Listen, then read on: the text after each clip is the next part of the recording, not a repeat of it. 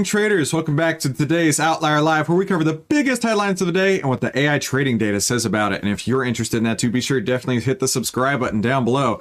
Now, our first story of the day is the biggest sandwich news story you have ever heard of in your entire life.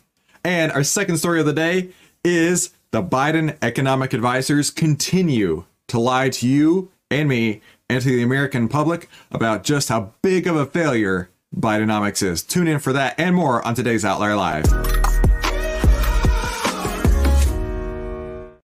Our headline story of the day Elizabeth Warren applauds the FTT's, sandwich shop monopoly probe of Subway acquisition.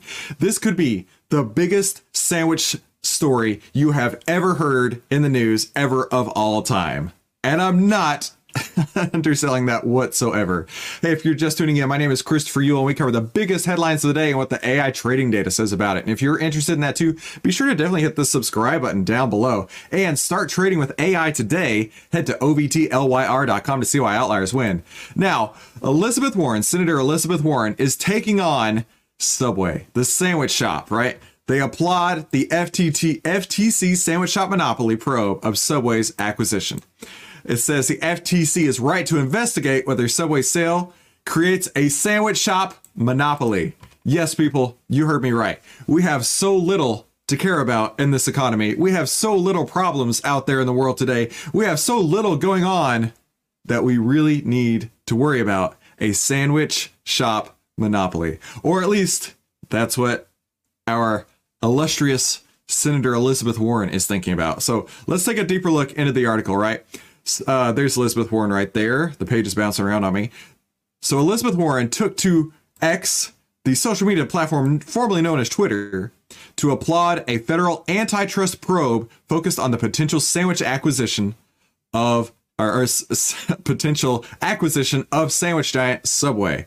Now, this goes on to say Subway's announced in late August that it reached an agreement to sell the family owned sandwich chain to private equity firm Roark Capital in a deal reportedly worth more than $9 billion, right? Like Mr. Dr. Evil would say, $9 billion. The firm owns sandwich shops such as Jimmy John's, Arby's, McAllister's, and Schlotzsky's. Hey, this is this is my menu right here. This this is where Chris goes to eat. So yeah, looking like they're gonna add Subway to the mix of these, right? And I was talking to my parents over the weekend, and uh, they love um, Red Lobster. Like they love Red Lobster. They they go to Red Lobster for their special occasions. We went to Red Lobster for my parents' 30 no 40th wedding anniversary uh, just last month. 40th wedding anniversary. That's amazing. So we went to Red Lobster for their 40th wedding anniversary, and I'm telling you, I was not impressed whatsoever.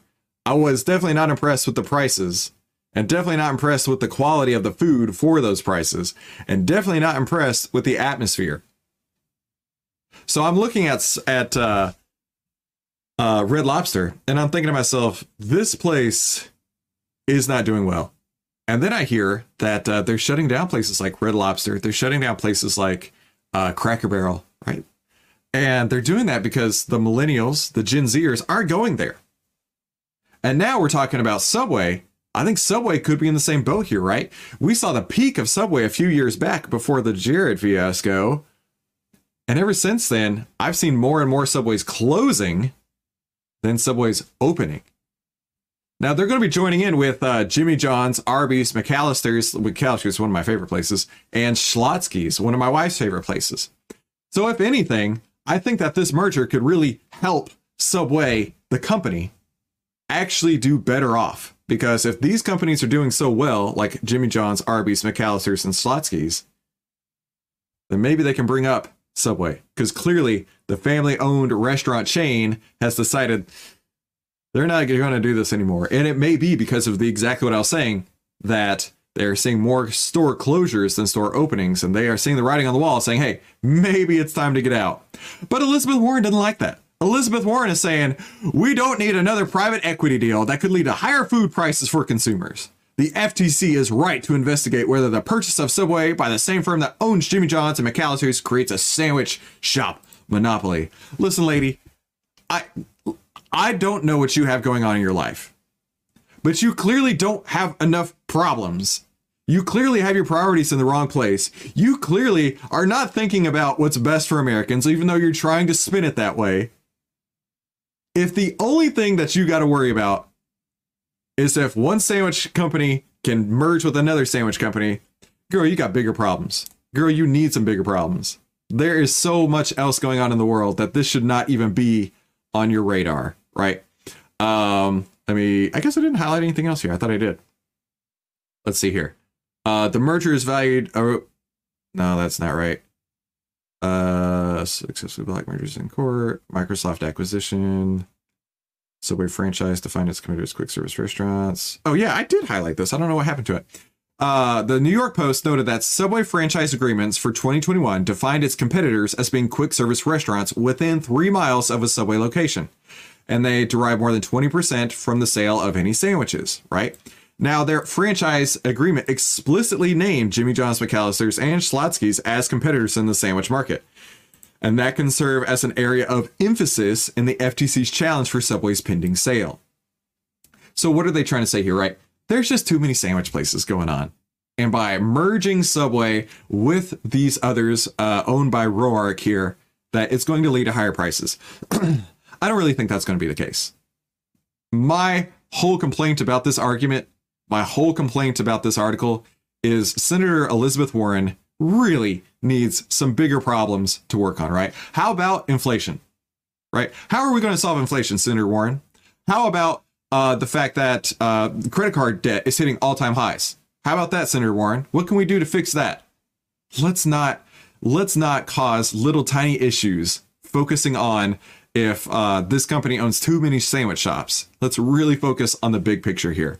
But speaking of the big picture here, let's take a look at what would happen to potentially another sandwich competitor in Yum Brands, right? Yum Brands actually got a buy signal back on November 6th and if you've been following these signal returns, you'd have seen a 58.27% return. Now, Yum may be in the in the, the spotlight there for Elizabeth Warren next. Who knows? Because they own lots of companies. They own KFC, they own Pizza Hut, they own Taco Bell, they own uh, the Habit Burger Company here. Maybe Elizabeth Warren is going to be looking at them next. Who knows? I don't know. But I do know one thing. Start trading with AI today. Head to ovtlyr.com to see why outliers win. Now, I really want to go look at the comments for this, right? Because I don't think I'm the only one who thinks that she should have better things to do, right? Senator, what we really need, what we really need to expose is Subway's footlong only being 10 inches.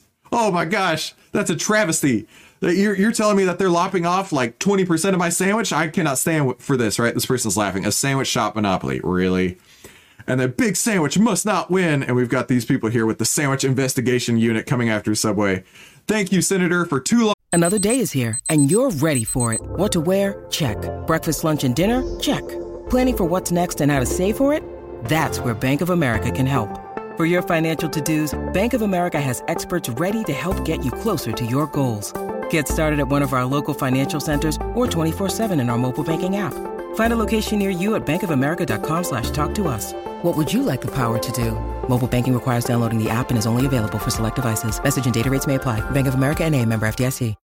When you need mealtime inspiration, it's worth shopping Kroger, where you'll find over 30,000 mouthwatering choices that excite your inner foodie. And no matter what tasty choice you make, you'll enjoy our everyday low prices, plus extra ways to save, like digital coupons worth over $600 each week. You can also save up to $1 off per gallon at the pump with fuel points. More savings and more inspiring flavors make shopping Kroger worth it every time. Kroger, fresh for everyone. Fuel restrictions apply long big sandwich has been holding back working Americans from experiencing the riches of Bidenomics. Yeah, exactly. Let me know in the comments down below. Do you feel like uh, Senator Warren is in the right direction with chasing down Big Sandwich here? Or do you think she is wasting her time like everybody can see written on the wall? Let me know. I really want you to know if you disagree with me and hit that like button to let us know uh, exactly what you think what's going on with uh, Senator Warren and this Big Sandwich monopoly. Biden economic advisors continue to lie to you. They continue to tell you bold faced lies to your face that Bidenomics is working. The Biden economic advisors want you to think that everything is hunky dory. The Biden economic advisors want you to think Everything's great out there. The Biden economic advisors, they're not telling the truth.